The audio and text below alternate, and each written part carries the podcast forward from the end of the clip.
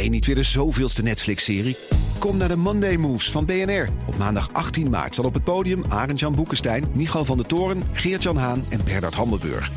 Ze hebben het over geopolitiek. Het is oorlog. Moeten we vechten, vluchten of bevriezen? Onder leiding van mij, Art Rooyakkers. achttien maart dus in het De La Mar Theater in Amsterdam. Check bnr.nl slash mondaymoves. Tech Update.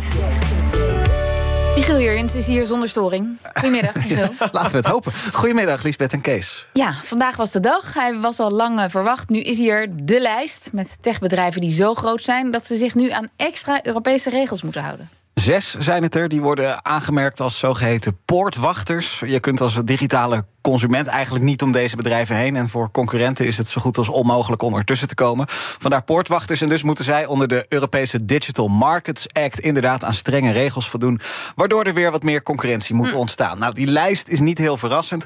Alphabet, moederbedrijf van Google, Amazon, Apple, ByteDance, het bedrijf achter TikTok, Meta, dat we kennen van Facebook, Instagram en WhatsApp. En tot slot hebben we dan Microsoft. Die bieden allemaal verschillende diensten aan die aan die regels moeten gaan voldoen. Worden weer opgedeeld in subcategorieën, dus social media platforms, webbrowsers, berichtendiensten, oh ja. zoekmachines, et cetera, allemaal regels voor. En, en wat voor soort regels zijn het? Ja, het verschilt heel erg per subcategorie. Um, als we er bijvoorbeeld iets uitlichten, WhatsApp, een app die bijna iedereen gebruikt, eigendom is van Meta. Nou, onder die D M A moet het uh, bijvoorbeeld mogelijk worden dat WhatsApp kan communiceren met bijvoorbeeld iMessage van Apple. Okay. Dus ik stuur jou een berichtje vanuit WhatsApp en bij jouw iMessage komt het binnen of bij een heel andere berichtendienst.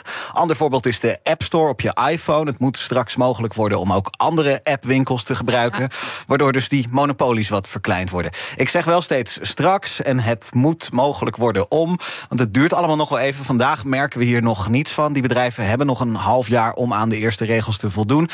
En er zijn ook heel veel vragen die wel blijven hangen. Gaat dit die concurrentie echt bevorderen? Hoe wordt hier door de techbedrijven nog tegenaan gelobbyd? Want dat gebeurt natuurlijk volop. Wat zijn de consequenties als bedrijven zich er niet aan houden? Straks rond tien over half zes, dan um, gaan Zeker. jullie daar in de Daily Move nog ja. heel uitgebreid over praten. Dan lezen we ook de praten. kleine lettertjes. Zeker. En wat dat voor ons betekent. Exact. Ja, we kennen al de verhalen van uh, ambtenaren die in Amerika geen TikTok meer op hun telefoon mogen gebruiken. Maar nu, ambtenaren in China mogen per direct helemaal geen iPhones meer hebben. Ja, het is eigenlijk wat in het Westen ook gebeurt, maar dan vanuit China. Uh, opvallend verhaal vandaag in de Wall Street Journal. Volgens bronnen van die krant hebben functionarissen van centrale overheden in China te horen gekregen dat iPhones, maar eigenlijk alle telefoons van niet-Chinese merken, niet meer mogen worden gebruikt voor het werk. En uh, die mogen zelfs niet meer mee naar kantoor. Het is niet helemaal duidelijk voor hoeveel ambtenaren dit verbod dan geldt. Maar er zijn heel veel mensen in China, dus dat zullen er honderdduizenden zijn. Het is een ontwikkeling die Apple en andere uh, vanuit Chinees perspectief dan buitenlandse merken goed in de gaten zullen houden. China is een van de grootste markten voor Apple, goed voor bijna twintig procent van de jaaromzet okay, van dat bedrijf. Oké, dat is mis.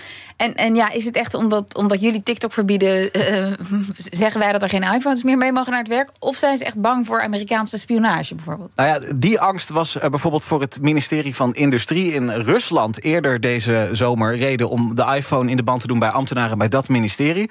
De geheime dienst, de F S B, die zei toen ook, er zijn echt duidelijke signalen die daarop wijzen. Dat kun je niet echt hard maken, maar dat werd toen gezegd. Vanuit China wordt er geen officiële verklaring uh, gegeven hiervoor. Um, maar er is inderdaad ja, wel dat idee, de, jullie doen van alles in de ban. Uh, Huawei bijvoorbeeld in um, Amerika, mm-hmm. technologie die daarvan niet of minder gebruikt mag worden. Um, dus wij doen het ook. En er is in China ook wel de wil om minder afhankelijk te worden van technologie uit het buitenland. Eigenlijk ook weer hetzelfde ja. verhaal dat we ook in het Westen we horen elkaar. Over Chinese technologie, inderdaad. Dan Duolingo, de app waarmee je spelenderwijs talen kunt leren. Wie kent hem niet? Dat, uh, die app die breidt uit naar andere kennisgebieden. Ja, niet alleen maar de talen. Het is echt een uh, populaire app. Volgens Duolingo zelf hebben ze enkele tientallen miljoenen gebruikers die uh, maandelijks in ieder geval wel zo'n lesje volgen. Ik hoor daar ook bij. Ik weet niet hoe dat met jullie uh, zit. Nee, maar ik ken hem wel. Ik, ik, ik spreek amper goed Nederlands eigenlijk, dus ik wil dat eerst even verbeteren. Je kunt in Duolingo ook Nederlands leren, dat is best oh, grappig, heb ik een keer zitten opzoeken. Ja, in het onderwijs noemen ze dit dan gamification, dus je leert steeds nieuwe woorden, daar moet je zinnen mee maken, je krijgt er punten voor, leuke geluidjes zitten erbij, dit soort dingen. Nou, het is allemaal geinig. Best verslavend ook wel. Al is er ook wel kritiek van taalkundigen die zeggen... ja, alleen elke dag in een kwartiertje met zo'n app... daar ga je echt niet vloeiend een taal van leren spreken. Maar het is wel populair, het is leuk. Er zitten veertig talen in die app. Maar vandaag maakt Duolingo bekend dat daar ook rekenen bij gaat oh. komen. En dat vind ik echt wel ambitieus. Muzieklessen in Duolingo. Dus je krijgt bijvoorbeeld een stuk bladmuziek te zien... en dan moet je aangeven welke noot dan waar moet staan. Of je hoort een deuntje en gaat maar naspelen op het pianootje... dat op je scherm verschijnt. Geestig.